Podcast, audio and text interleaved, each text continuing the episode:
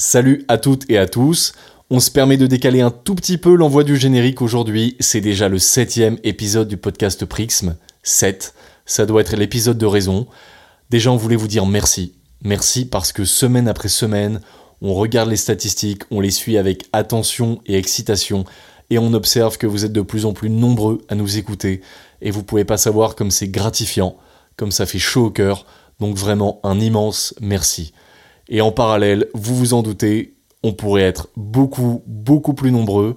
Et c'est là qu'on vous laisse les clés du camion parce que c'est vraiment vous qui ferez la différence. Alors deux, trois petits conseils comme ça. Par exemple, vous pouvez vous abonner au podcast sur votre plateforme d'écoute pour ne pas louper la sortie des prochains épisodes. Si vous êtes sur Apple Podcast, une note 5 étoiles et un commentaire, ça ce serait vraiment top moumoute pour le référencement. Et puis évidemment, partagez, parlez-en autour de vous. On vous dit par avance un grand, grand merci. Et puis, générique Prixm, le podcast au nom imprononçable qui vous fait redécouvrir la Bible et vous dévoile les chefs-d'œuvre qu'elle a inspirés. Cours, Salut à toutes et à tous, aujourd'hui on va remonter au tout premier chapitre de la Bible dans le livre de la Genèse pour aborder un sujet épineux de ceux qui font jaser au comptoir. Dans la Bible, est-ce que Dieu crée la femme avec la côte de l'homme La côte La, la côte d'Azur, euh, la côte d'Ivoire. Attention, je laisse la, clé- la Non, clé. non, non, non, euh, Déjà, on vous propose de déminer le sujet. L'intérêt de ce podcast n'est pas de prendre ce texte au pied de la lettre, surtout que le texte de la Genèse ne s'intéresse pas à la question du comment de la création, l'enjeu n'est pas là. La question qui anime les récits de création est celle du pourquoi. On cherche à raconter théologiquement la création du monde en s'attachant au sens et à la signification. Exit donc les débats sur le rapport entre la Bible et le Big Bang, exit Darwin, exit la question du comment. Allez, ciao Désormais, donnons quelques repères. La Bible s'ouvre avec le chapitre 1 de la Genèse et ses tout premiers mots des versets 1 et 2. Au commencement, Dieu créa le ciel et la terre. La terre était informe et vide. Les ténèbres étaient au-dessus de l'abîme, et le souffle de Dieu planait au-dessus des eaux. S'ensuit alors le fameux récit de la création en 7 jours, enfin 6 jours plus un jour de chill pour Dieu, et voici ce qu'on nous dit de l'œuvre de Dieu. C'est le jour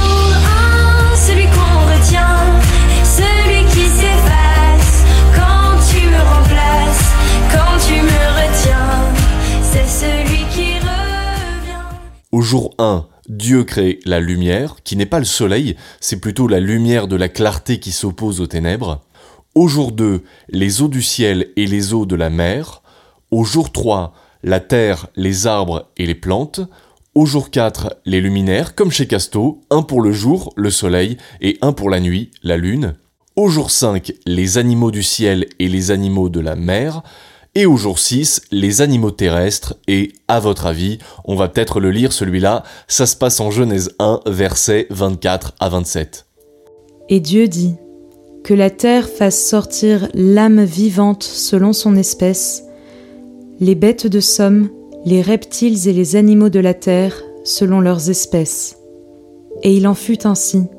Et Dieu fit les animaux de la terre selon leurs espèces, les bêtes de somme et tout reptile de la terre selon son espèce. Et Dieu vit que cela était bon. Et il dit, Faisons l'homme à notre image et ressemblance, et qu'il domine sur les poissons de la mer et les oiseaux du ciel, et les animaux de toute la terre, et tout reptile qui se meut sur la terre. Et Dieu créa l'homme à son image, à l'image de Dieu il le créa, mâle et femelle il les créa. Dans Genèse 1, au sixième jour, l'homme et la femme viennent d'être créés. En même temps. Bah, elle est où la côte d'Adam?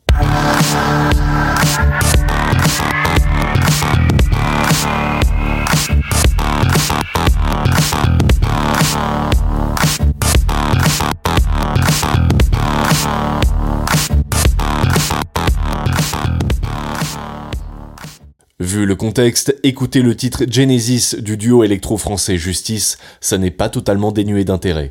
Dans Genèse 1, on apprend que l'homme et la femme sont créés en même temps au jour 6 et on ne voit pas l'ombre d'une côtelette. C'est là qu'on a besoin d'un petit détour par le contexte d'écriture, parce que dans la Bible, il y a deux récits de création, et les deux ne racontent pas exactement la même histoire. Il y a un premier récit, en Genèse 1, retraçant la création en six jours, et un autre récit en Genèse 2. Et curieusement, la rédaction de Genèse 2 est plus ancienne que celle de Genèse 1, on attribue sa rédaction à la période du roi Salomon, soit au Xe siècle avant Jésus-Christ. Comment Salomon, vous êtes juif? Salomon est juif. Le chapitre 2 de la Genèse s'ouvre avec le fameux septième jour. Dieu a bien bossé, il trouve que cela est bon, il sanctifie le septième jour, c'est le moment de se reposer, et tout de suite après, on a ça, Genèse 2, versets 4 à 6.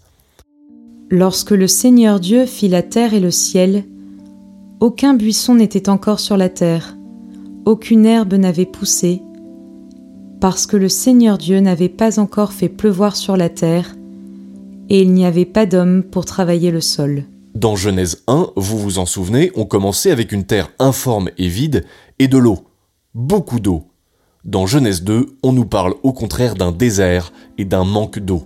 Pourquoi une telle différence? Eh bien parce que les auteurs de Genèse 2, sous le roi Salomon en moins 900 et des briques, se sont inspirés de ce qu'ils connaissaient, c'est-à-dire le climat et la géographie de la terre d'Israël, une région en grande partie désertique où l'eau est une denrée rare.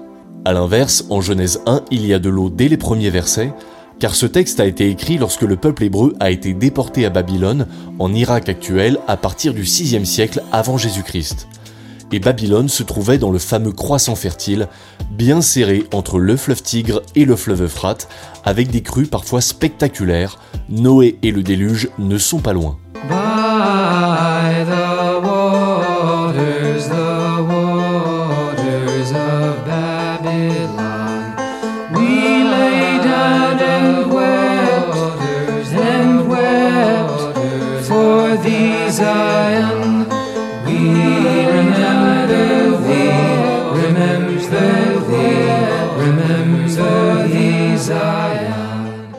Petit voyage à Babylone avec Don McLean et le fameux psaume 137 de la Bible, également rendu très célèbre par le groupe disco Bonnet M. Alors, dans Genèse 1, Dieu crée l'homme et la femme au sixième jour, et dans Genèse 2, rebelote, on repart pour un nouveau récit de création.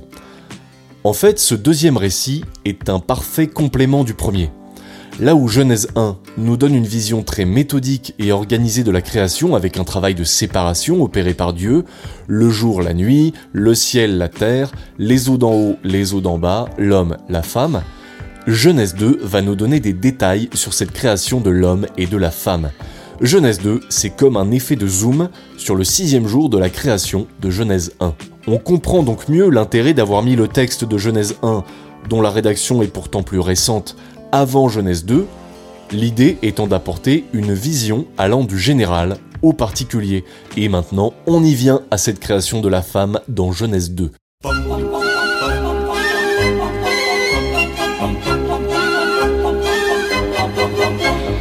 Début de sa carrière de PDG, le mec des mecs dit je vais mouler un gus pour jouer à la belote coinchée. Mais au bout de quelques temps, le jeune Adam qui était beau mec lui dit bon Dieu de pétard, et les gonzesses t'y a pas pensé? Dieu lui dit alors, ça c'est un peu fort. Allez, c'est l'heure de parler côtelettes. À l'inverse de Genèse 1, dans Genèse 2, Dieu est totalement personnifié. Tel un jardinier magicien, il prend de la terre dans ses mains et avec ses narines, il insuffle un souffle de vie. L'homme avec un grand H est créé, ou plus précisément l'humain de façon générique, c'est Adam qui veut dire terre en hébreu. Et la femme alors? Allons voir les versets 18 à 25 de Genèse 2. Dieu dit Ce n'est pas bon que l'homme soit seul, je lui ferai une aide semblable à lui. Alors, Dieu fit tomber un profond sommeil sur l'homme qui s'endormit, et il prit une de ses côtes et referma la chair à sa place. Dieu construisit la côte qu'il avait prise à l'homme en femme, et il l'amena à l'homme. Et l'homme dit Celle-ci, cette fois, est os de mes os et chair de ma chair. Celle-ci sera appelée humaine, parce qu'elle a été prise de l'humain. C'est pourquoi l'homme quittera son père et sa mère et s'attachera à sa femme, et ils deviendront une seule chair. Et ils étaient tous deux nus, l'homme et sa femme, et ils n'avaient pas honte. Et voilà, mes petits chauds de la Bible, vous avez votre côte dans Genèse 2. Alors que dire? On a souvent tendance à voir un peu rapidement dans cette création de la femme une marque d'infériorité donnée par Dieu. Et il y a beaucoup à dire là-dessus. On va commencer par la traduction. Le mot côte en français ne rend pas vraiment justice au texte hébreu qui utilise un mot qui peut volontiers se traduire par côté. Essayons de nous le représenter mentalement. En fait, on a ouvert l'humain en deux pour faire la femme. L'homme et la femme viennent donc de la même matière. L'humain devient moitié-moitié. Et le plus génial, c'est qu'on peut concevoir qu'ils sont créés en même temps, car l'homme n'existe que relativement à la femme et inversement. Avant la création de la femme, nous avions l'humain, désormais nous avons un humain mâle et une humaine femelle, ça répond bien à Genèse 1. Mais alors pourquoi aurait-on ouvert l'humain sur le côté, sur la côte? Si on recoupe plusieurs interprétations rabbiniques, on appelle ça des midrash, on pourrait vous dire que la côte n'est pas un mauvais choix. En tirant la femme de la tête de l'homme, elle aurait pu être orgueilleuse, en la tirant de ses pieds, elle aurait pu être soumise, en la tirant de son cœur, elle aurait pu être jalouse, en la tirant de ses oreilles, elle aurait pu être indiscrète, en la tirant du devant ou de derrière, l'un aurait tourné le dos à l'autre, en la tirant du côté, c'est peut-être une belle façon d'illustrer qu'aucun des deux n'est amené à prendre le dessus, mais qu'ils sont invités à marcher ensemble, côte à côte. Il est important enfin de se souvenir qu'à ce stade de la narration, on ne parle pas du couple Ève et Adam, c'est la suite du récit de la Genèse qui va venir préciser ces personnages et perturber ce bel équilibre issu de la création, mais ce sera l'objet d'un autre podcast. Alors qu'est-ce qu'on retient aujourd'hui? Que la Bible démarre avec deux récits de création qui se complètent l'un et l'autre. Genèse 1 raconte la création en six jours. Au sixième jour, hommes et femmes sont créés en même temps. Genèse 2 raconte le septième jour et vient zoomer sur le sixième jour de la création pour apporter un peu de sel à cette création de l'homme et de la femme. Petite curiosité, la rédaction de Genèse 2 est antérieure à celle de Genèse 1. En Genèse 2, alors que l'humain est endormi, Dieu ouvre le côté de l'humain pour faire l'humaine. On a souvent traduit le texte hébreu par côte, mais la traduction côté est tout aussi valable et nous apporte beaucoup plus d'éclairage sur le sens de cette création des deux sexes. Le mot de la fin aujourd'hui est pour Victor Hugo dans son ouvrage Faits et croyances de 1840. Lorsqu'on jette un regard sur la création, une sorte de musique mystérieuse apparaît sous cette géométrie splendide.